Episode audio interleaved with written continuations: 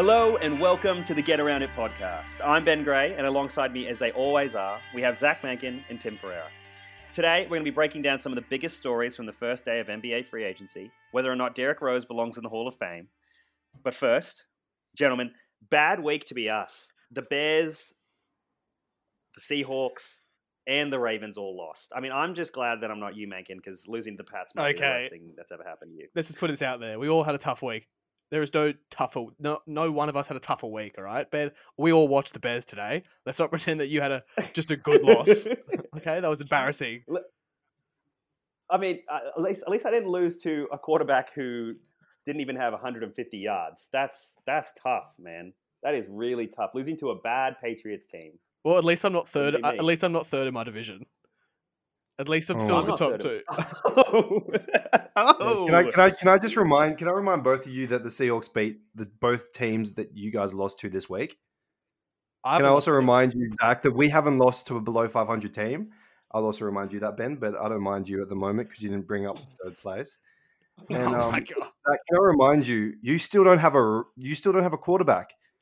I'm not convinced that you ever will. Ben, you can't laugh at the no quarterback joke, all right? Yeah, but see, I don't have a quarterback through injury and just bad play. You don't have a quarterback, but you guys are pretending like you do. At least on the Bears, we know we don't have one. You guys pretend like you still have one there. Oh my God, both of you get an MVP. Both of you get an MVP and come back to me. Like, seriously. Wait, Ben, I'd rather not have an MVP than have someone performing like Lamar Jackson at the moment. I would take Nick Foles over Lamar Jackson. Tim, you said to me after the Ravens game, you're like, oh, Lamar didn't even play that bad. Yes, that doesn't mean he played well. You can't, don't backtrack now. Cam Newton outplayed Lamar Jackson. We're talking about... Bro, Jared Goff outplayed Russell Wilson. Don't even get me started. Yeah, I was having another year without an MVP vote. Couldn't look. Yeah. Don't do him like that. Don't do him like that, please. Like, how's having another year pretending that you have a quarterback and going nowhere in the playoffs? How is it going to be? Not even losing in the first round this year because you're going to be a wild card team. So how is it going to be? How's it going to feel losing a wild card game? Actually, it's actually tactical going to be in the wild card round because it's going to make that first Lamar Jackson playoff win easier. That's especially when it's against Kansas City. We're not going to be the sixth seed. How many times have you been in Kansas City? It doesn't matter. I lose count. Exactly. It doesn't matter, bro. I know. It's hard to count up to zero, isn't it? Oh, you know. Just count all your MVP votes, bro. Oh, my God. At least he has a Super Bowl. What does Lamar have? No, your defense has a Super Bowl. Russell was just there to watch. Oh, my God, bro. Oh, no. Yeah, well, at least our quarterback can watch. Yours can't do anything. What, he gets an MVP and then he's going to be a drop-off? Where's he going to be in 3 years? A nobody. That's what it's going to be because they're going to realize that you don't have a quarterback. You've got two running back. And to be fair, guess what? He's not even that good of a running back. Well, no, he's a quarterback. So I don't judge him on his running ability. Come on, man. Well, then, Zach, you're forbidden to speak for the rest of the night because if you think that Lamar Jackson is running a quarterback, you're severely mistaken. Oh, geez.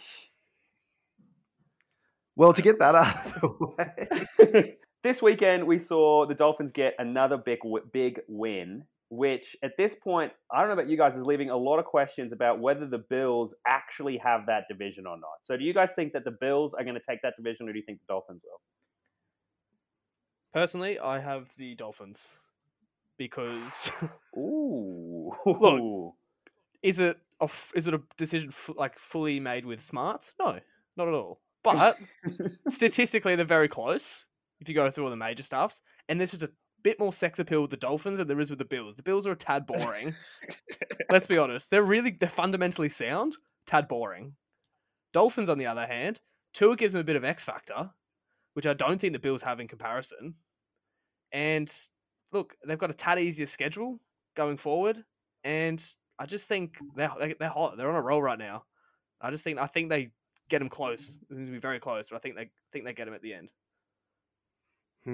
See, I'm so on the fence on this because I'm looking at the schedule right now. So Miami, they have Denver, Jets, and Bengals, which should be easy wins.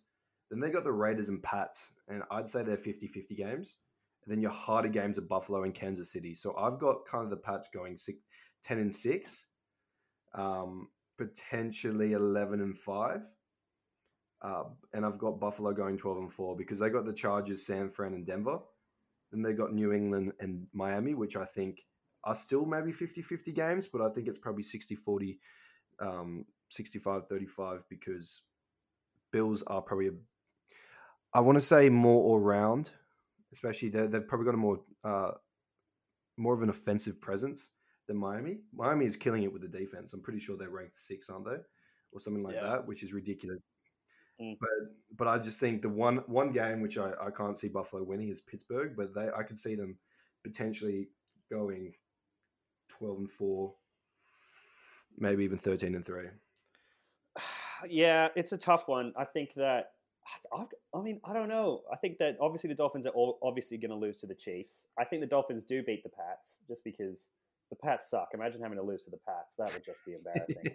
And then I think the Raiders, I really don't like the Raiders at all. I don't know why people even – like, I get it. They beat the Chiefs once, but I'm still not very high on them. I think the Dolphins can take them out. I think that Dolphins-Bills game, last game of their schedules, is going to be huge in terms of who's going to take that division. But I think also, like you said, Dolphins don't have a lot of offense, but with a young quarterback like Tua, surely all you need is time, right? And do you think that by the end of the season, it's all going to click, or do we think he's going to need heading into next year type thing? Do you mean in regards to them being like contenders this year, or do you just mean winning the division? Winning the division in terms of, because obviously the offense lacks so much more in comparison to their defense. Do you think Tua, through these last, 6-7 games, will be able to reach a level where they are genuinely competitive in this division, but also into the playoffs? Yeah, well, obviously I do because I picked him. Like, he's thrown 520 yards, 5 touchdowns, and 0 interceptions, and 3-0 as a starter. And as far as, riding that defense to win the playoffs, like, as far as, like, he's come into the league as a game manager, like a very good one. That's his, his floor. So he's only going to get better from what we've seen. And if this is the worst it's going to get, if you assume he's only going to get better. So I think there's a very good case to say. I think it's a very good case to say that it's going to come down to that Miami-Buffalo game later in the year for the division. And, I mean, look, I see a lot of similarities between Tua's first year and Russell Wilson's first year, in the sense that both have really good defenses, and they really are there to game manage and make sure that they don't turn the ball over and they drive up the field. I mean, they both came from, even at college, very similar programs, both kind of rush first and defensive programs, which is kind of, I guess, translated into the NFL with Miami kind of, I guess, in essence, promoting the rush more than the pass. But I think they're a wild card team, but I just don't think they're going to win the division. I don't think the Bills are going to give them that kind of breathing room. No, it's going to be a close division at the top. I think we can all well and truly agree that the Pats are out of it, even though they did beat the Ravens. And obviously the Jets suck. I mean, we look at that as a division, and it's pretty easy as a top two. But another division that also had very interesting results from this weekend is the NFC West, Tim, your division. Now, it's looking like it's going to be the Seahawks, the Cardinals, and the Rams as, vying for this top position in the division, which is going to be really key for them. What do you see happening in your division? To be honest, I really don't know, because we've got 3 teams that are capable of winning. I mean, you've got the Cardinals, who showed some extremely high highs, but also quite low lows. So they're a bit inconsistent, but I mean, they've got only really 4 tough games remaining, and they're, against the Hawks again, which they beat. So that's kind of on the plus. They've got the Rams, who have shown this season. So the Rams twice, who have shown this season, especially their defense, is nothing to be messed with. And then that's really it. I mean, the Pats could be a tough game, especially with Bill Belichick and his record against young quarterbacks. But I think the Cardinals are up there. I mean, they're 8th in total defense, 9th in scoring defense. They're 1st in total yards. But the Rams, I think, are the top team in the league. It's not team in the league, team in the NFC West. I mean, they're second in total defense, third in passing defense, fifth in rushing defense. I mean, they're second in scoring defense. They're 11th in passing yards and 8th in rushing, and being 7th in total yards. They've got 5 tough games remaining, but they're probably the most complete team in the NFC West. I mean, Seattle, they've only got really 2 hard games, which are against the Rams and the Cardinals, and the rest are pretty easy. So based on the schedule, which is the easiest in the league going forward, Seattle might be able to get it off record, but if it's a tie at the end of the season, I mean, the Rams and Cardinals are most likely going to be those 2 teams fighting for the first place. Yeah. Mankin, what do you think? I was reasonably similar. I don't think the Cardinals will, just because I haven't seen them win games when things don't go their way and they aren't looking amazing, which I'm not saying that they can't win when, you know, they've got to win ugly, but if I haven't seen it yet, it's a big call to say that they're going to jump the Rams and the Seahawks. And like Tim said, I think the Rams do have the best roster when everyone is available. They lack depth in a few positions, but when they've got all their main guys there, definitely the best team from top to bottom. They've also clearly got the best defense in the division. But Seattle has Russell Wilson. So you're pretty much weighing up the best team versus clearly the best quarterback. And like, if I had to put money on it, I'd probably pick the Rams, just because I think there's less unknown about it, just because the Seattle's so reliant on Russell Wilson that you just need him to be such a killer to get a win, and it's so much pressure to put on one person. So it's a safer pick with the Rams, but it's 50-50. It'd be tough to make a decision between those two. It just looks ugly. But I think I'm in the camp that I don't think that the Seahawks can ride Russell Wilson all the way to a division win. I think that they'll hang around and they can get into that wild card thing, as we have that extra wild card spot now, and you know there aren't really that many teams that will be competing for it. I really don't want to be blinded by my bias and love for the Cardinals here, but I feel it just feels like the longer that Kyler Murray has in this offense and the longer that he has with D-Hop, like it just gets better and better. Like we saw this week against the Bills, he just says, "Screw it, I'm going to throw it in the end zone and D-Hop's going to be there." And he was there, you know, and, you know, and I get it.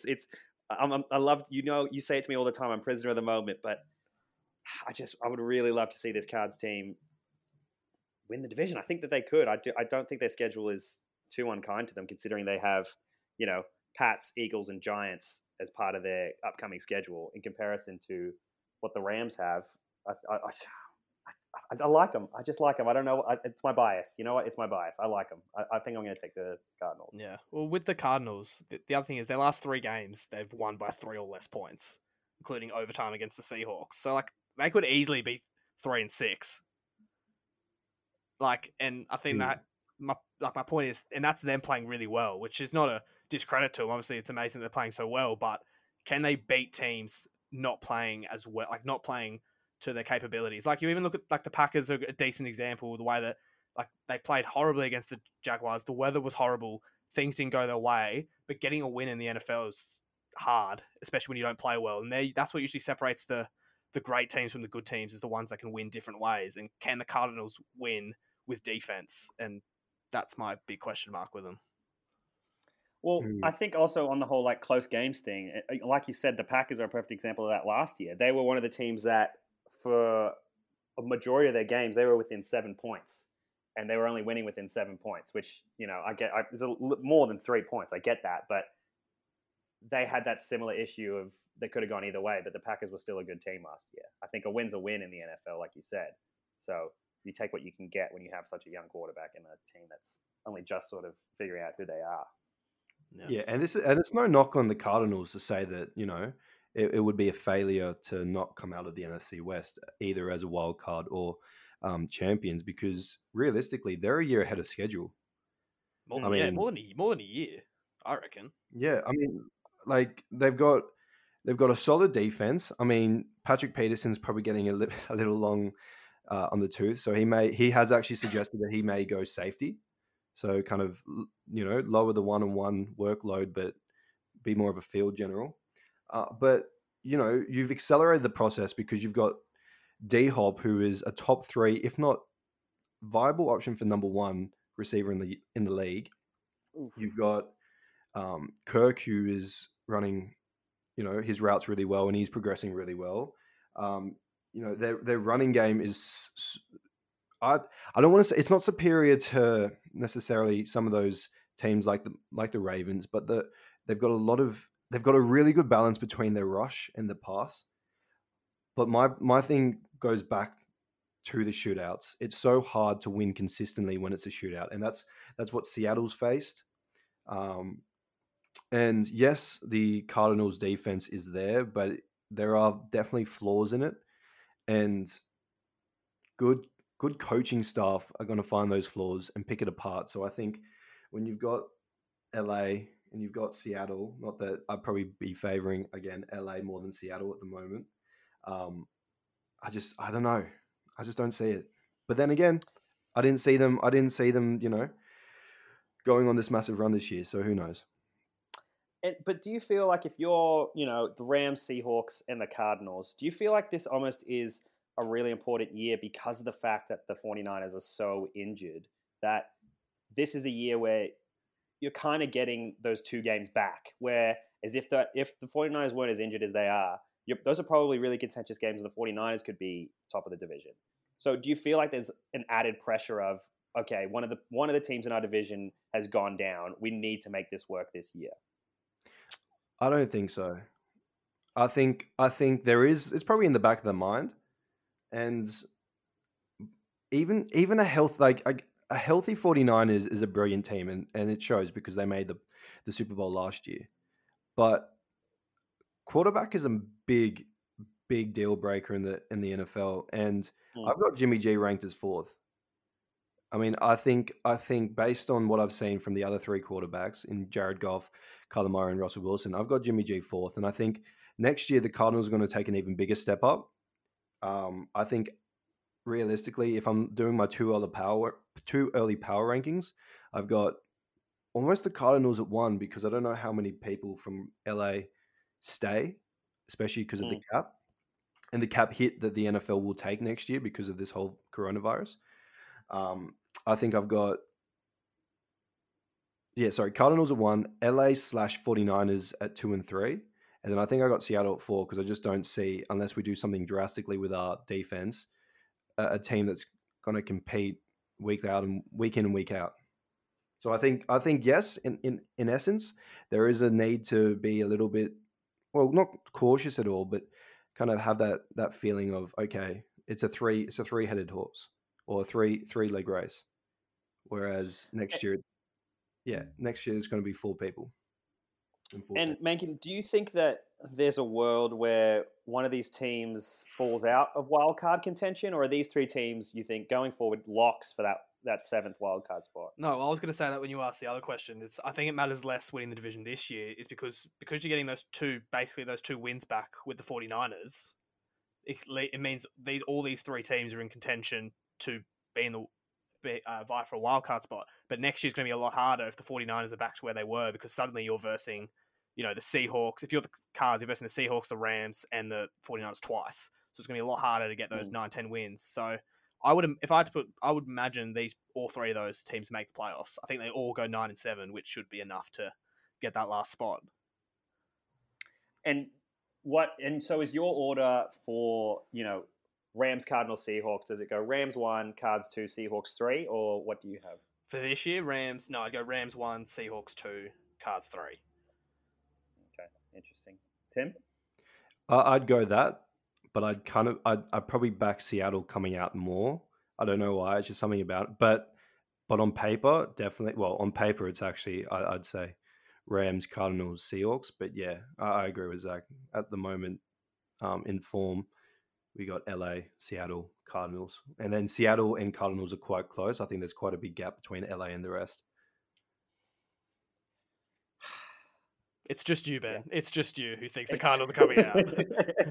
I just like the Cardinals. I think that's all that it is. But I think I'm willing to concede that it's Rams and Cards is my top two. I just think that what I've seen in recent form from Russell Wilson has been so dejecting, and like, I think it's going to be a third-place finish for them in terms of that division. Wow. The other good thing is there's going to be an extra team in the playoffs this year. So it's that kind of, you know, that 6-3 record, and more likely or not, every team in that division will have at least 10 wins. There's probably going to be a place in there for or three of them. Yeah, exactly. So we may be arguing about something that is completely irrelevant, because the chances are these three teams are good enough to be in the playoffs anyway. Well, yeah, I mean, you look at it. The other wildcard team is going to be the Bucks, and then you're either hoping that the Vikings or the Bears get into the playoffs. Otherwise, it's three NFC West teams, because no one from the NFC East is going to get in there at all. So, no, yeah, tough, beautiful. We spoke about a lot of teams, and a lot of those teams are playing next week. So, shall we move on to our top 5 games of the week next week? God, you're good. I know. It took me a second, and then I thought, no, I got it. Nailed it. Look, so a couple of weeks ago, we said we were going to start counting, and we all thought this would be a time for all of us to show our prowess in picking games. Last week was a tough week for the group. Still currently looking at, I'm 5 from 9, Tim's 3 from 9, and Ben is 2 for 9. But hey, like we said last week, long season. Sorry, it's a long season, man. You just I think that there's room for improvement. You just never know. So we're all expecting 5 from 5 this week. I'll kick us off in the fashion of the NFC West, where we've got Seahawks versus the Cardinals. Big game. Seattle are 3.5-point favorites, and I'm going to take the -3.5 with Seattle, because, like we were just talking about, I just think Russell Wilson's too experienced, too good to let us such a big game, especially coming off a couple of losses, let it slip. They're back home, Seattle, and Russell Wilson has one of the best passer ratings by QB at home of 126.2, which is compared to 98 on the road. So I think he's going to ball out. And I just think, like we again talked about, Cards had a lot of close games. I just think at some point the magic has to run out, especially with a young quarterback. Defense showing holes, which I'm assuming Russ is going to light up. So I'm going to take Seattle -3.5. I'm actually going to go jump on Tweet Nation. I think I'm going to go Cardinals +3.5, because I actually think Seattle may win this, but I think they're going to win it like by a field goal, like by 1 or 2, maybe even 3. But yeah, so I'm going to go Cards 3.5. I mean, do you really need to ask me who I'm going to be picking in this game? Is that really a question? No, we can. I think we know it's Tweet Nation. That's what's going on here. I mean, like you said, Tim, I think it's going to be really close. Russell Wilson's going to light up that defense. Well, that means Kyler Murray is going to have a field day against that Seahawks defense. I think it will be close either way, no matter who wins. So that's why I got the Cards. I try my best to help you guys, but there are just some things I can't. There are just some things even I can't fix. We'll see how that one plays out. We'll move on to tough one for me. Ravens and the Titans. Whoop, whoop. King Henry. He's back. Daddy's home. Daddy is home. Oh, my goodness. What's the line? What is the line on this one? We should have skipped this one. Ravens are 6.5-point favorites. Oh. And I have taken the Titans +6.5. Good man. Because this is going to be really tough for me to say, but Titans are coming off 10-day break. So they're getting a free bye week just from the way they played Thursday night to playing Monday night. Ravens' rush defense hasn't been great, giving up 4.5 yards per carry, and now they're going against King Henry. So if they average 4.5 yards against the average running back, I can only imagine what I'm going to have to watch again on Monday. King Henry. I think the 6.5 line is completely disrespectful to the Titans, even though they haven't looked great the last few games. And we have an offense that can't score more than 20 points. So the fact that they think that would imply that the Titans aren't going to make it to about 13 points if we can't score more than 20. So I think that's a bit ridiculous. Oof. So I have the Titans +6.5. Yep. I mean, like I said before, King Henry, daddy's home. I mean, King Henry's going to go to town. The Titans 6.5 is disrespectful. So Titans 6.5. That's an easy pick. Yeah, way too many points. I still think the Ravens probably will win this game, but I don't think they win by more than. I don't think they win by 7. Yeah, I agree. Let's move on from that one swiftly. Next, we've got the Indianapolis Colts v. the Packers, with the Colts as 2.5-point favorites. Which no freaking way. They obviously haven't listened to our podcast where we told everyone that the Indianapolis Colts are overrated. Obviously, no one's listening. Hold on. You told them. I never said it. I disagree with that point. Like I said, we said, because we're a team, because we're a team here. Oh so God. The Indianapolis Colts are overrated, and the disrespect being shown to the current second place runner for the MVP and Aaron Rodgers is ridiculous. I'm taking Packers plus 2.5. Look, Colts are limited. Old man, they only will go as far as Old Man Phil can take them, and Old Man Phil is very inconsistent. And I think the Jags game for the Packers, bit of an anomaly, horrible weather, didn't feel close at all the game. I don't know how the Jags stayed in it. So I think the Packers are a better team. I'm taking Packers plus 2.5. I'm going to take Packers as well. Old Man Rivers has probably had a hard week with his 14 kids or whatever it was. Probably going to be a bit tired heading into this game. Aaron Rodgers is going to be angry. It's a perfect storm. I think Aaron Rodgers, Packers 2.5. I do agree with the Packers 2.5. I don't think they've been looking that good recently because, you know, they did have that tough game against the Jags, but they also lost to the in-form Vikings. So I think it's going to be close, but I just don't think – I think anytime you take Aaron Rodgers coming off a tight game and the points, you take that bad man. Hell yeah. We've got two that we've all agreed on. So let's keep this form going. We got the – oh, there's no way anyone agrees with me for this. We've got the Tampa Bay Buccaneers versus the LA Rams with the Bucs as 3.5-point favorites, and I'm taking the over with the Rams with the 3.5 points, which wasn't an easy decision because obviously the Bucs have the highest point differential in the league, so when they beat teams, they seem to beat them by a significant margin. And obviously we saw them this week killing the Panthers, and that offense right now is absolutely revolting with Antonio Brown, Godwin, and the rest of the boys back there. It's tough to be a defense against the Buccaneers. But I'm banking on the fact that great coaches always take advantage of buys. So, and I think that's going to help the Rams. I think the Rams are rolling. I think every game means more for the Rams just with the fact that they're in the tough division. And that's where my head was at. So I'm going to take Rams plus 3.5. We have seen what happens when Tom Brady gets rushed. And is there a better rusher of the quarterback, my apologies, than Aaron Donald? So I think with that defense, and I guess LA's all-round ability, I'm going to take the Rams at plus 3.5. Yeah, I'm actually going to take the Rams as well.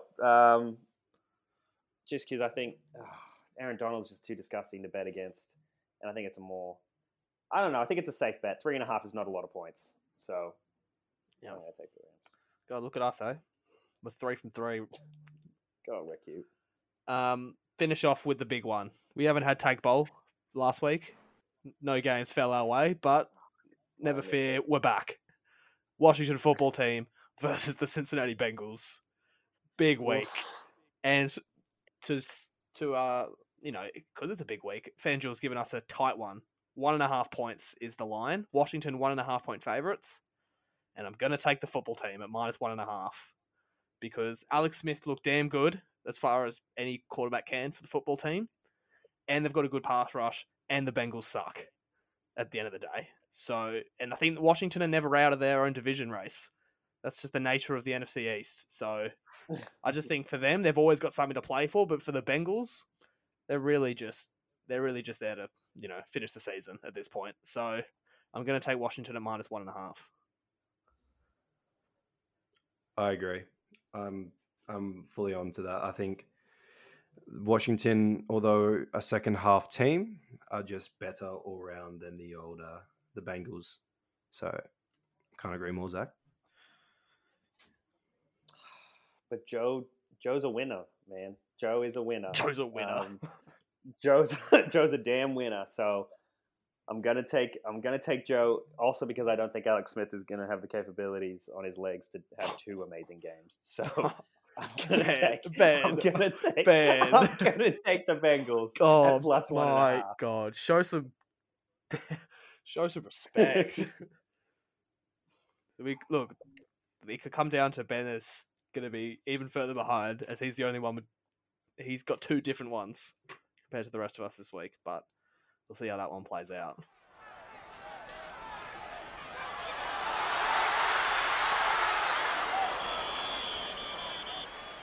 So NBA has currently been stealing the NFL's thunder with free agency finally opening up on Monday. And gentlemen, some big moves, some big money dollar moves have already been made all around the league. I guess we'll start with my opinion for the biggest one. And I think most people agree. Jrue Holiday is officially a buck. Oof. Unbelievable. I believe it was three first rounders and two future pick swaps for Jrue Holiday, which, look, for me personally, I love it for both sides, just because I think the Bucks are desperate. Bucks need to make moves to keep Giannis, because at the end of the day, those picks are not their biggest asset. Giannis is. And they've got a legit big three, I guess, now with Giannis, Khris Middleton, and Jrue Holiday. And look, for the Pels as well, they're set for the next 7 years with all their damn picks. It's unbelievable what they've done. And yeah, Bucks had to do it, in my opinion. Bucks had to make the move. They had to go all in, and I love it. I think it's a good move in terms on the defensive end. Obviously, everybody knows how good Jrue Holiday is on defense, and he's a solid offensive player. I just don't know whether, whether he brings that shot creation that you might want from your guard. Because at the moment you have Khris Middleton, who, I get it, the man can score, but like, I don't want him as my shot creator. And when Giannis goes down, because it's inevitable that he probably will. I don't know whether he brings the same amount of oomph that you could have gotten from a player like Chris Paul as an option. Yeah, I mean, Chris Paul was probably the premier or the number one target for Milwaukee, but I do like Jrue Holiday. He addresses the need for shooting. I mean, he's a premier defender and a pretty decent two-way guard. I think Damian Lillard once said that Jrue Holiday was the best defender in the league, or the best he's faced this year, which is quite a high praise considering Dame Dollar is a baller. But yeah, no, I agree. I think Jrue fits really well. I think it's an upgrade on Bledsoe. And I like him on that team, but I tend to agree with you, Ben. There's not that second scorer or second probably shot creator, especially if Giannis goes down. And also, they also added, obviously, Bogdan Bogdanovic from the Sacramento Kings. Mankin, you seemed pretty high on that trade for the Bucks. God, do I love some Bogdan Bogdanovic. Oh, my word. For all the white people out there, we all have hope. I love him. I just think he's underrated just because of the fact the poor kid's played for the Sacramento Kings for the first 3 years of his career. But he's good. He's good, and he's... I just think I can just see it at the end of the game. The thing with him, I just think he fits that at the end of the game. I'm not saying he's the best option in the league for shot creating at the end of the game, but considering the Bucks have everything else, I can just see how it would work at the end of the game with Jrue Holiday, Middleton, and Bogdanovic and Giannis at, closing out games. And they haven't, instead of picking just one person to be their field general at the end, like going for Chris Paul, they've gone the other way, which is probably their best option with the options they had, which is they've got three guys, not including Giannis, who can, get a shot at the end of the game. So one of them's going to have a mismatch at the end, which unlike last year, where it was basically Khris Middleton, who was up against a premier defender, Khris Middleton's just not good enough to score. And Giannis can't do anything outside 6 feet of the basket at the end of a game. So it was down to Khris Middleton, and that didn't end well. So I think having Jrue Holiday and Bogey, look, Bucks are my official lock it in, take it to the bank favourites of the East. Even more. But I mean, is that really a big call considering they won the East this year? Look, don't steal my thunder. I'm just making a point. I'm just making a point. I mean, you've just picked the same team to repeat this, like what they did. Well, they haven't actually made it out of the East yet, so I'm picking them to make it out of the East. Oh, make it out of the East. Bucks going to the finals. Even with all the talk about. Oh my god, bro! Team Cupcake ain't winning a damn thing next year at the playoffs. I don't care if they're not getting James Harden. But I said this to you guys today. They are not getting James Harden. It is not happening. Did we see that James Harden turned down the Supermax extension? And I think more importantly, Ben, did we see James Harden on his Instagram take off the cap? Yeah, but that was to show that it is cap, because he zoomed in to the bottle cap to show that it was cap. But he took it off, so no cap. No, but he pointed the camera at the cap. If he was showing no cap, he would have put the video up against the bottle with no cap. Think about it. Oh my God, raid between the lines. Raid. Man, I don't know. Raid between the lines. If I'm in Houston, I don't want to be there anymore, man. Russell Westbrook doesn't want to be there because he knows something's up, and so does James Harden. There's no future in that team. That's fine, but what trade can Brooklyn provide that the Houston Rockets would go, yeah, that's fair for a top five player and one of the best scorers we've had since Jordan? It's that, or you let him play out the remainder of his contract, nothing goes anywhere, and then you lose him for nothing. I think. Yeah. I mean, you got to trade him now because he's at his peak value is so high. No, yeah. But Brooklyn have so much leverage right now over the Rockets with Harden because it's all coming out that he wants to go there. So they're just going to strangle him. I don't think Brooklyn are going to offer a fair deal because I don't think they can actually get a trade that would be fair. And then but the longer you wait, the worse it gets, though. Yeah. Because what they're feeling right now with Brooklyn obviously not being able to give them a fair deal, that's only going to get worse as months or even years go by. Because if you think that right now the rumors are bad, can you imagine into the season when they start losing? And what happens? What happens if he takes the same route as Kawhi and sits? There's way too much player empowerment going on right now. If the Rockets actually trade James Harden to the Nets just because he asked nicely, I'm sorry. What kind of state is that? Because that's pretty much saying to any team trying to build something is at any moment. Your best player could walk into the room and say, I want to go to this team specifically, make it happen, shuts the door. I just don't think... Yeah, but that's also relying on a team like the Rockets who haven't managed having James Harden very well. Okay, they've given him a bit of help. They should have beaten the Warriors in that 2018 series. Like, they were very close. Yeah, they but let them down. The lack of depth, overpaying players and having lack of depth. He better not go to Brooklyn. I don't see it. So Mankin, do you think he gets moved at all? No, I don't think he gets moved this year. Why? Because they're just losing value.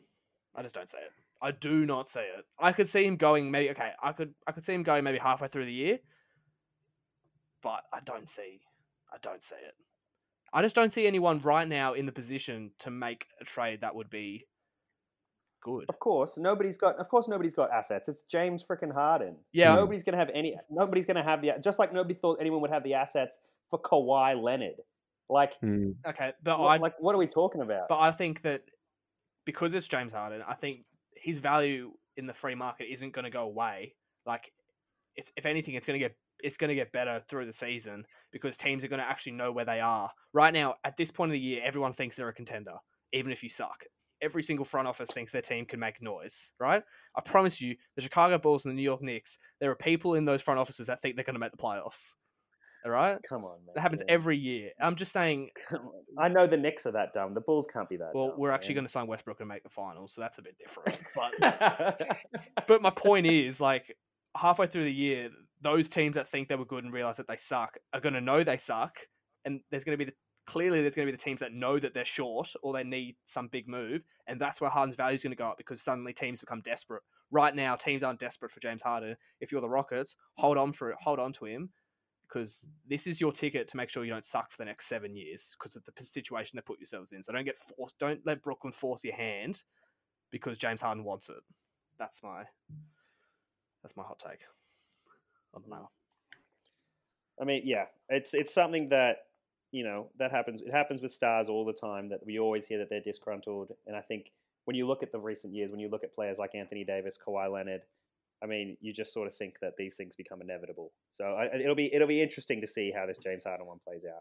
Yeah. But I think let's move on to one of this not a big. I mean, I think this is a pretty good trade for the Lakers picking up Dennis Schroeder.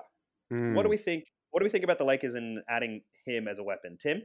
I love it. I actually really, really like it. I mean, last year he had probably his best season of his career. He was second in six-man voting.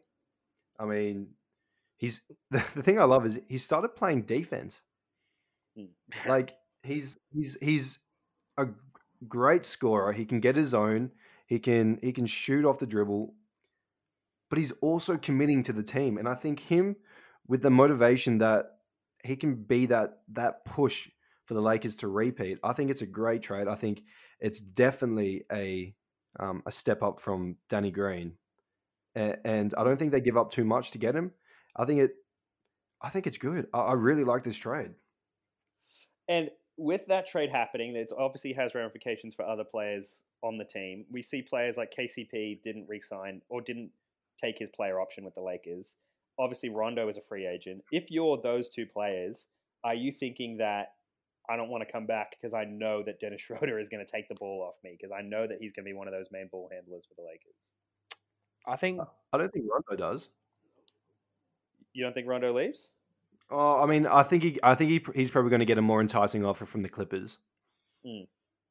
KCP could be, because I don't know if then KCP gets kicked out of the starting lineup. I don't really know what happens there. I don't know if Schroeder comes off the bench.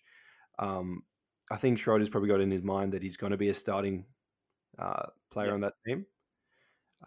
The ramifications would be interesting to kind of progress. Yeah, I thought because Dennis is going to the Lakers, that kind of signaled to me, my guess was that Rondo wasn't going to re-sign. I think that decision was made before the trade, because I think at that point they probably looked elsewhere. Regarding KCP, I think the Lakers are going to be forced to pay KCP. They're going to have to overpay for KCP because he's going to ask for it, and the Lakers aren't really in a position to say no because they need him. And I guess for them, long-term contracts aren't going to matter. They're just going to try and maximize their window of opportunity now. So I think KCP stays, but I think he gets a bag. He's going to be one of those contracts that we're going to look at in 3 years and go, wow, he just ripped off daylight robbery with the Los Angeles Lakers. Unbelievable. But I don't know. I don't see his worth really. I get it down the stretch. He may have had he had a couple okay moments in that final series, but I don't know. There are some nice players, nice role players in the free agent market at the moment that I think if you're Lakers, you can take that money and put it elsewhere. But do you take the risk when you've got a guy there that you know fits and you know can do the job? Or go into the free market and find out you miss out on your top guy and then get a guy that's not as good as KCP when he was sitting there for you? But I think if you're any player, why wouldn't you want to go win a chip? Playing with LeBron James and Anthony Davis, who've now just added another good ball handler. If you're a role player and you're thinking, I'm a win first kind of guy right now, why not take, maybe even a pay cut for the next 2 years for the chance to win a chip? I feel like this is the closest you're going to get to a finals appearance if you're a free agent role player. But I don't think the Lakers would have the cap room to sign a free agent even without KCP, because KCP's been on the team, they can pay him more than they could pay a guy from the free market now. Yeah. So KCP's gonna have all that leverage, and Rich Paul damn well knows that. So he's gonna Rich Paul. He's gonna get that. No, but the other thing for the Lakers is that mid-level exception of theirs. I think Dwight's probably gonna want it, and I don't think the Lakers are gonna want to give it to him, because I'm assuming that the Lakers want to go out and get someone like a Serge Ibaka, try and get an upgrade. Even though the Lakers would love to have Dwight Howard back, so I'm assuming they're gonna lose Dwight. And I think we're going to see the Lakers. I don't think they actually move Kuzma. I think the only move we see them make again now is big move is with that mid-level exception. Hopefully getting a Serge Ibaka, who said he's willing to take less money to be on a contender. I mean, yeah, it'll be interesting. Another big one. And I think this was an interesting trade coming out, because this was the big name for this free agency. Sorry, not free agency. This trade period is Chris Paul. Chris Paul is now in Phoenix. Phoenix giving up a first, Ricky Rubio, Kelly Oubre. I mean, that's quite a sizable package for an aging Chris Paul on a one-year deal. Yeah, no, I definitely agree. I think Chris Paul is one of those players who are really going to be able to help out Devin Booker, and mainly because he becomes the primary ball handler and a secondary scorer. But also, I feel like he brings that win now kind of mentality. And I know you may think, okay, but if they win now, what are they, at best a 6th seed? I think it gives Devin Booker that kind of feeling of what it gives him the feeling of what it feels like to win. And maybe that convinces Devin Booker to stay in Phoenix for a prolonged period of time, because he might trust the process a little bit more. And also, I think he works really well with DeAndre Ayton in that pick and roll offense. So I quite like Chris Paul. I mean, look, I think Thunder may have won the trade mainly because how much they they got rid of in terms of the contract. That $44.2 million contract next season is going to be massive, especially for Chris Paul, who is, I think, coming on 37. But they get, like you said, Kelly Oubre Jr., and they get Ricky Rubio, who can produce now and can be used as trade capital later. They've got 17 first-round picks as well. Man, Sam Presti is an absolute Sam Presti killed it. Oh my God. He is playing NBA 2K My League in real life. That man is hoarding picks. I mean, Ricky Rubio and Kelly Oubre, I think they're worth first-round picks in themselves. Like, man, that man is playing chess and the whole league is just playing checkers. Holy moly. I love him. But no, CP, I agree with everything Tim said. I think for the Suns, great move, because a lot of these crappy organizations, when they get lucky in the draft and they've got these superstars, never understand that all these guys want to do is make the playoffs. And if you don't make the playoffs, they're not going to want to stay. And I think having someone like a CP3 gives Devin Booker and Ayton, it shows them that, yeah, I'm in Phoenix, but we can still make noise and we can still win a championship. I think just having playoff experience for those guys is going to be huge for Devin Booker, who probably at this point is thinking, what the hell am I doing in Phoenix? So that's big. For CP3, it's a little bit bittersweet because obviously we all want to see CP3 win a chip. And is he going to win one with Phoenix? Hell no.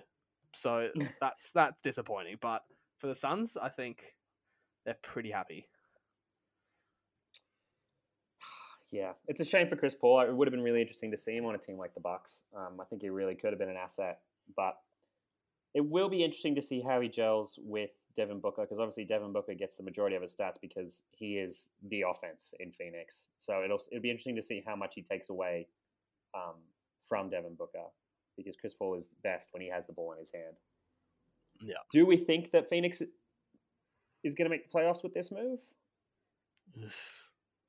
I can see it. Because obviously from the playoffs this year, you take out OKC, but you also have to plug back in the Warriors. Oh, yeah. The bloody Warriors. We forget about that. Oh, hold on. Damn Warriors. Let's go through the West and see if there's anyone that we genuinely think they're going to be better than. If you start from the top, obviously, you're going to have the Lakers going to be better. The Clippers will be better. Denver will be better. Houston, currently constructed, will be better, but we don't know what's happening with Houston. The OKC will fall out of the playoffs. And then, obviously, now we've got Portland coming up. They're going to be in the hunt. They're going to be in that, seven downwards, for my opinion. And then, I mean, you even have a team like the Grizzlies, who were obviously in the play-in game this year. I'm a huge sell on the Grizzlies. I mean, you then also, I don't want to be that guy, but you also have Zion on the Pelicans. I was about to say that. Yeah, I think they make a bit of a run, try to get JJ Redick back in the playoffs. And you got the T-Wolves, who now have. No, you did not just say the T-Wolves. Yeah, but we don't know what they're going to do. I did not just say the T-Wolves. I'm just saying they're going to have the number one pick. Oh my God, man! You said the Grizzlies. Do you genuinely think the Grizzlies are going to make the playoffs? Better chance than the Timberwolves. Come on, Mankin. I'll bet with you right now, buddy. The Timberwolves finish higher than the Grizzlies. Right here, right now. Right here, right now. How much you want to put on it? I don't know. Do you have a mortgage yet? I'll put $20 on it right now that the Grizzlies will finish higher than the Timberwolves. Done. Wow. Ladies and gentlemen, what have we witnessed? So that is going to be the easiest $20 I've ever made. First bet of the 2020 to 2021 NBA season. Wow. There's going to be so many. Gosh. I'm going to be in so much damn debt. Jokes, I'm going to win 20 on the draft on Thursday. So. Oh, gosh. Yeah, you bloody wish. Hell yeah. Anyway, got Utah and Dallas coming up. Dallas will be way better, you assume. Mm-hmm. Yeah, so I think they're in that 7 to 10 range, but now they've got this play-in rule. Isn't that play-in rule now a real thing going forward? So every year there's going to be the play-in. Yes, it is. So I could see them being that play-in team. Ugh. Which even still, what's the point of rocking up if you're just going to get beat in the first round? Yeah, it's not much to play for. I'll be honest, it's not much to play for. Not much to play for. What are you playing in for? Unless the organization offers some serious bonuses for making the playoffs, I really don't see the point benefit. Yeah. It is what it is.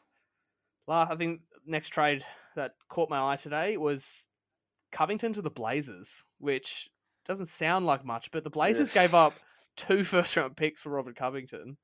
Ugh. I think at this point, I just have to. What are you doing out there in Portland? Two first. I know he's good. Don't get me wrong, but God, 2 first-round picks for Robert Covington. I mean, in the 2020 pick is the 16th pick in the draft, and also they gave away one of the prize 2021 draft picks. 2021 draft is a really deep class, and people don't want to trade out of it. But for some reason, Portland have decided to trade out of it. I do not understand the logic behind that for a mediocre Robert Covington. Mm. Do you reckon there's that win now kind of mindset? Yeah, you'd hope so. Even though I don't think that changes much. They go from an 8 seed to an 8 seed. With that no, they'll be higher than that. But like, yeah, they've been forced into the position where they have to win now just because of the way they're constructed, even though they're definitely not a team that can win now. And now they're not a team that can win in the future. So got to put bad for Dame Dollar up there. They should have packed. If you're going to do anything, package, get rid of, try and move like I'd go like move CJ McCollum, Zach Collins, and those two picks, and just try and make a move and try and create a big three with Dame Lillard, whoever you can get in that trade, and Nurkic. Why am I not a GM? Golly, why are you not running the Portland Trailblazers? It'd just be so easy.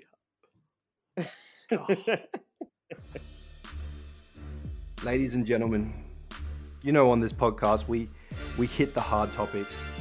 We cover the hard news, and this could be the hardest of them all.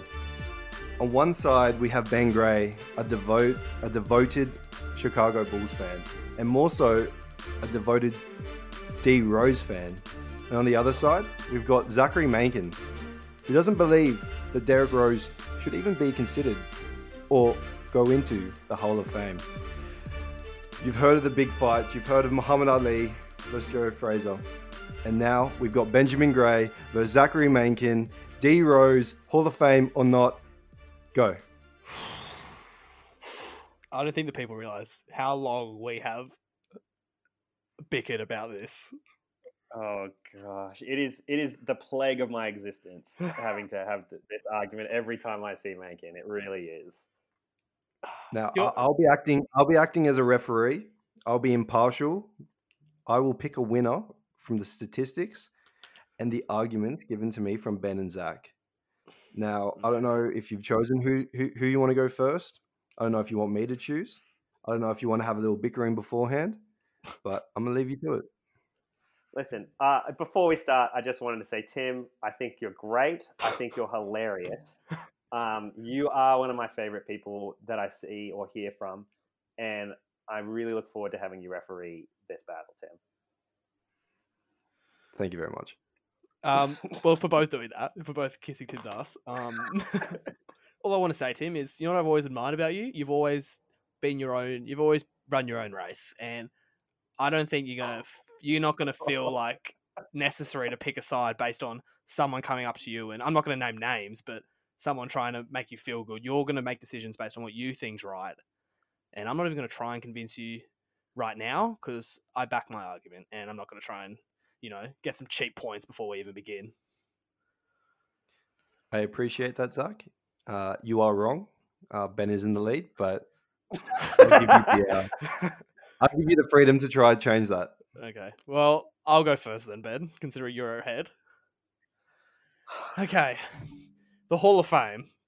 For many years, no one has understood how they choose how people get in the Hall of Fame. Because it's always seemed like this very obscure list every now and then of the people that get in. And whether Ben wants to tell me it doesn't matter, the Hall of Fame Basketball Reference created a mathematical model based on every single NBA player that has played at least 400 games and made the NBA Hall of Fame about how they pick people that go into the Hall of Fame. It's based on, where they stand in the stat leaderships for the major 5 stats with points, rebounds, assists, blocks, and steals. Championships comes into it, all-star selections come into it, win shares come into it. And for me, the reason I don't think Derrick Rose can make the Hall of Fame is because it is not judged on what the person's peak was, but it's about their career accomplishments, like the whole career as a whole. And for me, you compare Derrick Rose with other people who want to make the Hall of Fame, and you actually look at their total stats based on their whole career, and they're around some very mediocre names, Derrick Rose. I'll give you some examples, Ben, because there's a couple of here that even shocked me. about where Derrick Rose stands. I'll start off with the top. Jack Sikma. Yep, Jack Sikma. Someone that is an extremely very good basketball player, but a reasonably mediocre basketball player in the Hall of Fame. Derrick Rose has 11,000 total career points. Obviously, had three amazing years. Jack Sikma had 18,000. Jack Sikma, 1,000 blocks. Derrick Rose, 200. Assists, 3,000. Derrick Rose has less assists than the center, Jack Sikma, in his total career. And it goes on. Al Horford, who's someone that has a higher percentage of making the Hall of Fame. You go through Al Horford's total stats. It's very similar to Jack Sikma. His total stats are better than Derrick Rose. And for me, I just think, Ben, you're living in the 3 years that we saw of Derrick Rose where he was unbelievable. But this accomplishment for a player isn't about his peak. It's not about the fact that he won an MVP. He gets the MVP. That's what he gets for having that great year. The Hall of Fame is what players get for the longevity of their career and how much they contribute to teams across the whole longevity of their career.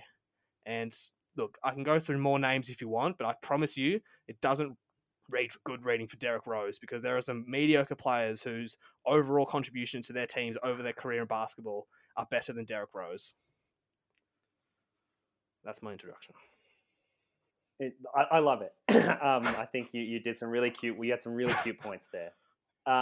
So the first thing that I would like to bring to everyone's attention is that the Naismith Basketball Hall of Fame is meant to honor those who have contributed to the game of basketball. That is why we have referees and coaches in there as well. Being the youngest MVP in the history of the NBA is a significant contribution to the game of basketball. So that's that point. I just wanted to make that.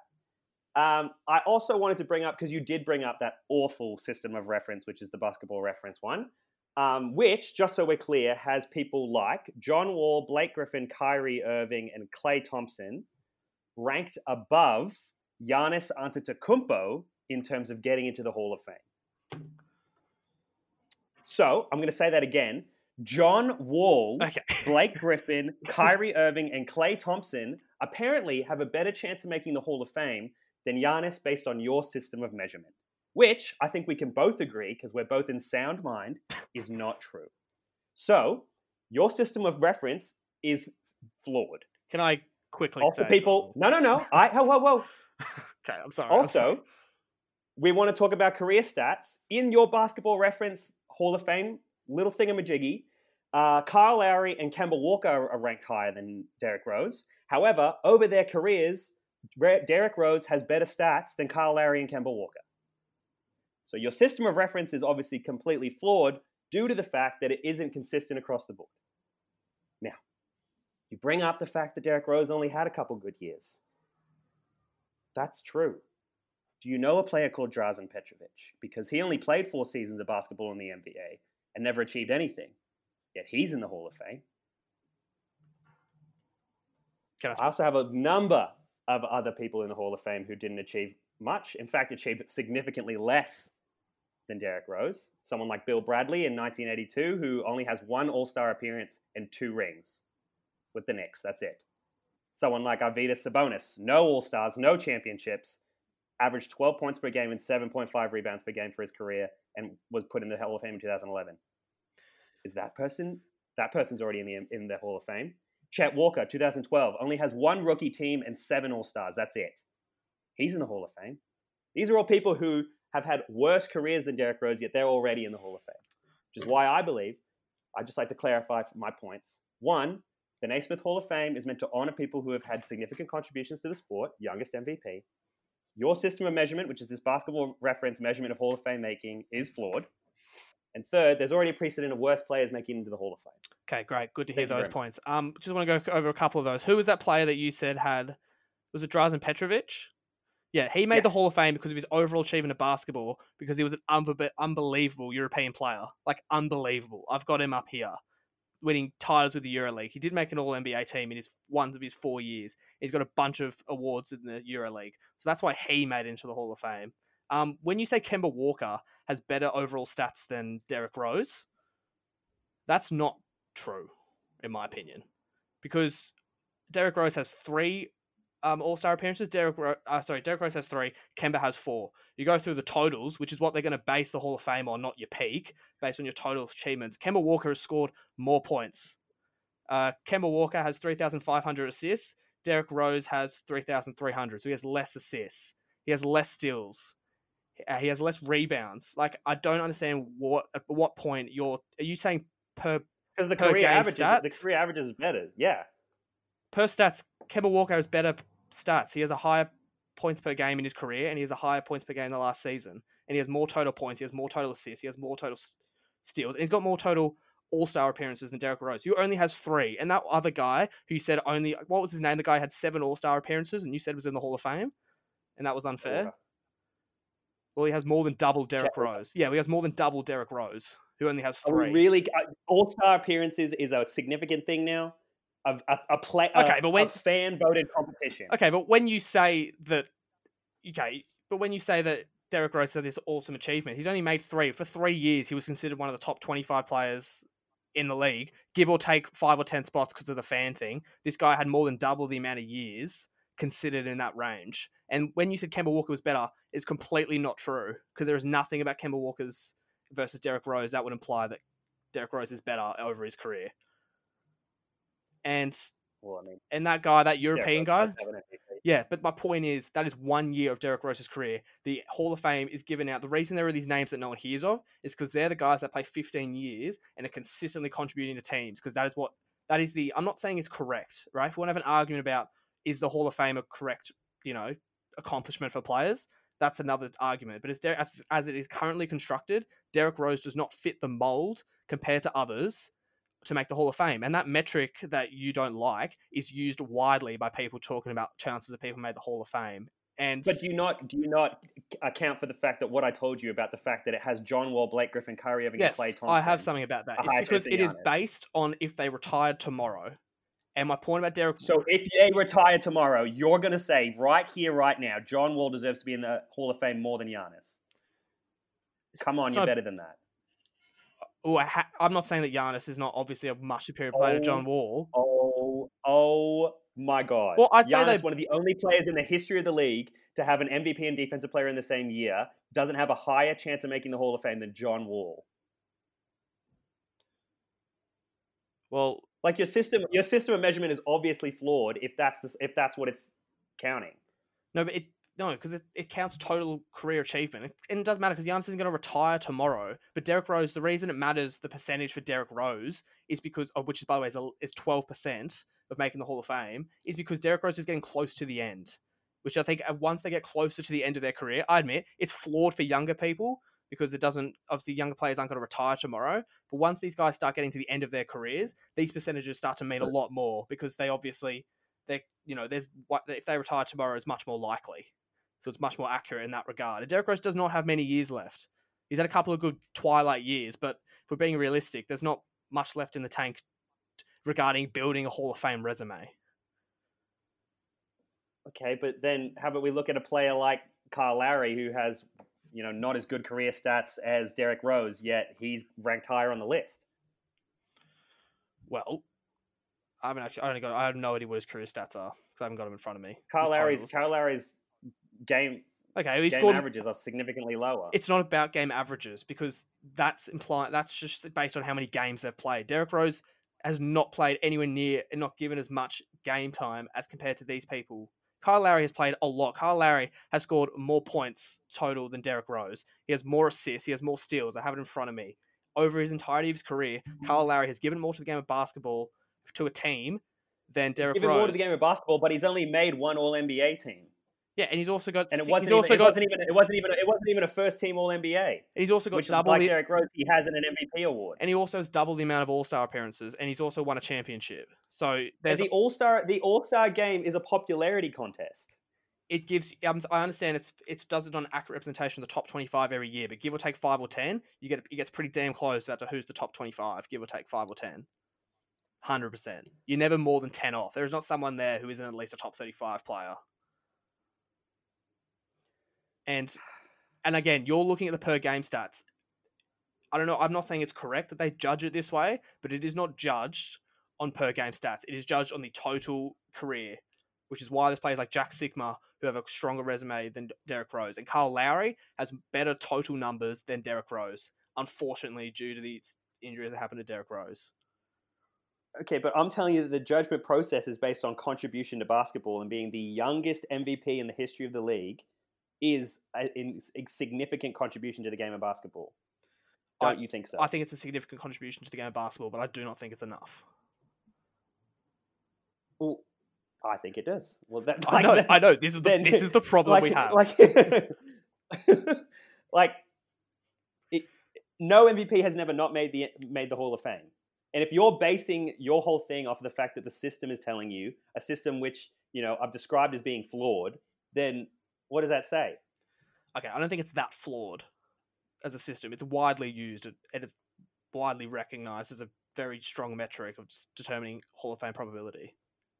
But I mean, but do you not understand where I'm coming from in terms of the Giannis argument? Like, my point with the Giannis argument is the metrics. It's much more accurate once players get to the end of their career because we can look at it in its entirety, and there's a much more likely chance that they retire soon. The Giannis 22% or whatever he was, 22% to make the Hall of Fame.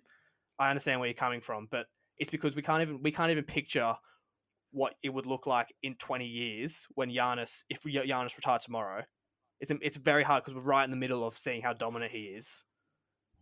But if someone who's never watched someone who's looking back in 25 years, looks at Giannis, you go, oh, he had 3 or 4 amazing years, like ridiculous years, but then suddenly quit. I'm not saying he wouldn't make the Hall of Fame, but they would have different perceptions of Giannis as we do currently, because they're not in the moment with Giannis like we are.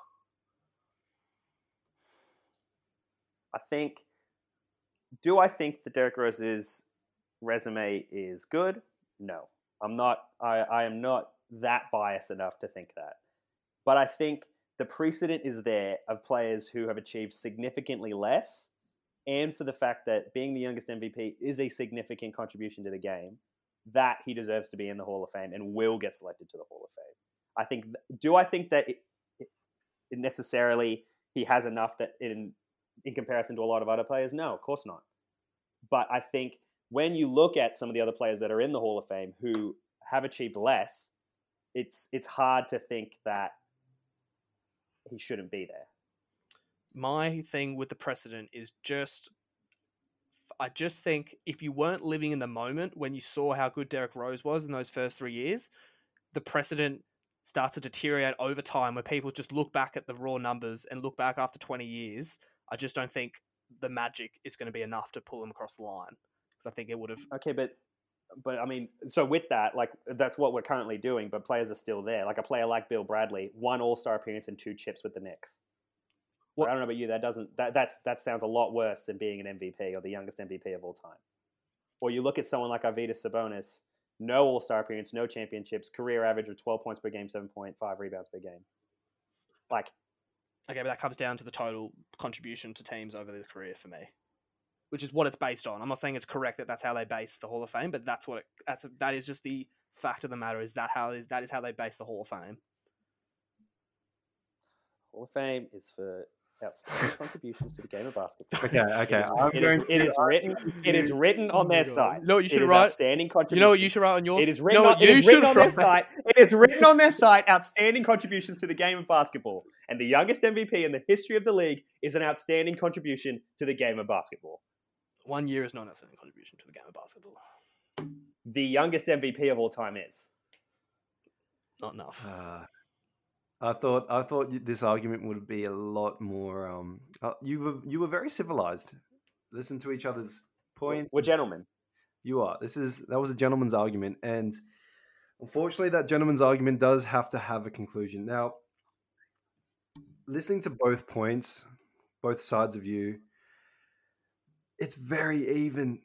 I mean, Ben, you had some brilliant takes and debunked some of Zach's, you know, or not even Zach's points, but more so the Hall of Fame percentage that has been brought up. And Zach, you made some great points as well. It's so hard to choose. I want to just quickly throw a question out there, and this is predominantly thrown at Zach. Zach, would you personally, if you were in charge of the Hall of Fame, There wasn't any precedence, nothing. But you look at Derrick Rose and the contributions that he's made to basketball, the achievements that he's had, and that he's, even though, yes, it's a career award, his peak and the peak that was so high, would you put him into the Hall of Fame? I'd be very torn. I'd probably lean yeah, but I don't choose who goes into the Hall of Fame. I'm not basing and I would do. I'm basing this on the fact that they're not going to put him in because they've never done that before. Mm. And that's why I think Ben, not that Ben's argument is correct. Well, not that Ben's argument is correct, but I think the argument that Derrick Rose makes the Hall of Fame is so much more than just a percentage or a metric of a measurement.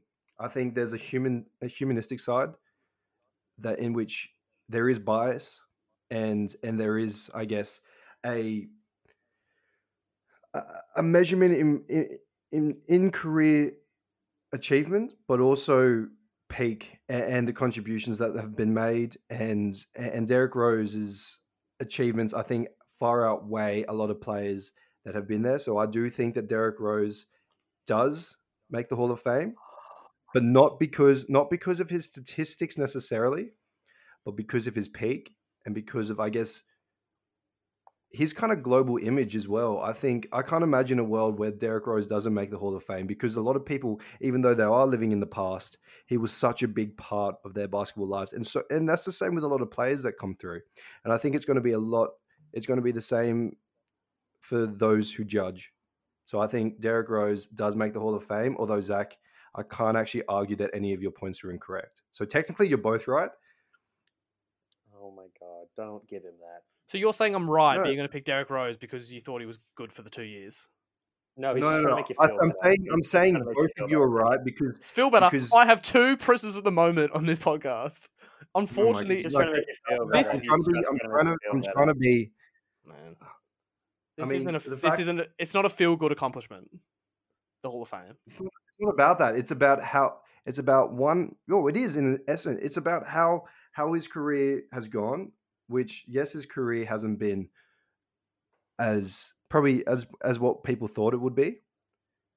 But from the years that he did play, he was outstanding. And yes, he made that contribution and he was the youngest MVP ever, which is hard to be unmissed. And there is precedent to back up the fact that no MVP has not made the Hall of Fame. So I think just even that gets him in. Another day, another win for Ben. No, hold on, Ben. You're not winning. He's not making the Hall of Fame, okay? I'm so sorry to tell you this. Tim just said that he thinks that he's going to make the Hall of Fame. Yeah. Irrespective of why you think Tim think that he's going to make the Hall of Fame. Tim thinks he's going to... Thank you very much. Tim thinks he's going to get in. Thank you very much. Tim thinks he's going to get in. Tim thinks he's going to get in. Wrap it up. Wrap up. Ben knows he's wrong. Ben knows he's wrong. Tim thinks he's going to get in for a humanistic element. This is not what... Which, just so we're clear, is an element. It's a crappy element. Wrap it up, Tim. Wrap it up, Tim. Wrap it up. It's not a word. Do you both think that Vince Carter gets in? Vince Carter has contributed so much more in total numbers compared to Derrick Rose. It is not even funny. So much more. But he hasn't, Are you serious? He hasn't really done much. Oh, we'll get the total damn stats out. How many times do I bring up total stats in one argument? I mean, 2 All-NBA, Rookie of the Year. Yeah, I guess. There you go. 2 times All-NBA is pretty good. Yeah, he's an 8-time All-Star, which is... more. He has the entirety of Canada behind him for a long time. He also played for 40 years. That matters. That matters. Because it's a total... This is my point. It's not about how good you were for 3 years. Should Udonis Haslem be in the Hall of Fame? Oh, I think also you have to look at the fact why so many people believe that Jordan's better than LeBron because Jordan's peak was so much higher than anyone else. That is not the Hall of Fame. That is completely different... I don't make the rules on the Hall of Fame. Looking at a career award, LeBron would be undisputedly the best ever. Or him or Kareem. But everyone views Jordan as the GOAT because his peak was so much higher. And I think when you look at the Hall of Fame, you have to look at people's peaks and you have to look at their best seasons. That's not a thing for the Hall of Fame. It has never been a thing for the Hall of Fame. But you know what is? I think it's an aspect. It's not an aspect because we've looked. There is a whole thing looking at the data, and it tells us it is not about your peak. It is about how much you contribute to winning. And that same thing told you that John Wall has a higher percentage of making the Hall of Fame than Giannis Antetokounmpo. Because that's really what killed me. It doesn't kill it. It doesn't kill it because I'm telling you, if Giannis retired today, John Wall's total contribution to basketball would still be higher. It'd be the exact same thing if D Rose retired after 3 years. That's cap. That's not cap. It's just total contribution. If Derrick Rose retired when he was 22, we'd all be like, oh, he'd make the Hall of Fame because we'd all be still living in the time where he was dominating. But it's not what this is about. This is about total contribution to basketball. Come on, people. Open the blinds. You think that John Wall has contributed more to basketball than Giannis Antetokounmpo? You are tripping. Yeah, come on, Zach. No, contributing to teams over his career. I'm not saying that. Oh, come on, man. Yeah, come on now, man. Giannis has more All-Stars, more All-Defensive Player of the Years. He's got two. I said the thing was flawed for younger players because it's about his entirety of career, but it doesn't matter for Giannis because Derrick Rose is near the end of his career, so the percentages are much closer aligned. I said this. I get that, but even if John Wall and Giannis Antetokounmpo retired today, I know who I'm picking. Then my point is that the percentages for younger people are not as accurate as they are when players are older. It's very interesting. I get that, but then I know, but even in that, it's flawed, isn't it? No, because everyone, but everyone would look at that and everyone would think, okay, if I had to pick between Giannis, if people, and this is where the human aspect comes in. If people look at two players, for example, John Wall, or even Blake Griffin versus Giannis Antetokounmpo, who are people picking? I don't even hear the question. I'm still in shock that I'm having to deal with this. Oh, Derrick Rose You were a gentleman for a while there, man. You really were. I really thought you were taking this loss really graciously. It's not a loss because I'm in the majority in saying Derrick Rose is not making the Hall of Fame. I'm in the majority. Mm-hmm. But it doesn't matter about the majority. It matters about Tim. And Tim thinks that Derrick Rose is going to make the Hall of Fame. So I win. So that's how it goes. I'm just in pain. Zach, I'll snuggle with you tonight. I'll give you a little kiss on the cheek. Don't give me the silent treatment. Respond. I can't. I'm in disbelief. Just before we sign off, quick shout out to Dustin Johnson for winning the Masters. Zach, any question or any thoughts on that? No, actually, I forgot to do it. You forgot to do it. Wow. Well, yeah, congratulations to Dustin Johnson on winning his first green jacket. That's it for us, guys. Make sure you follow us on Twitter and Instagram at Get Around It Pod. Also like us on Facebook at Get Around It Podcast. And that's it for us. Bye.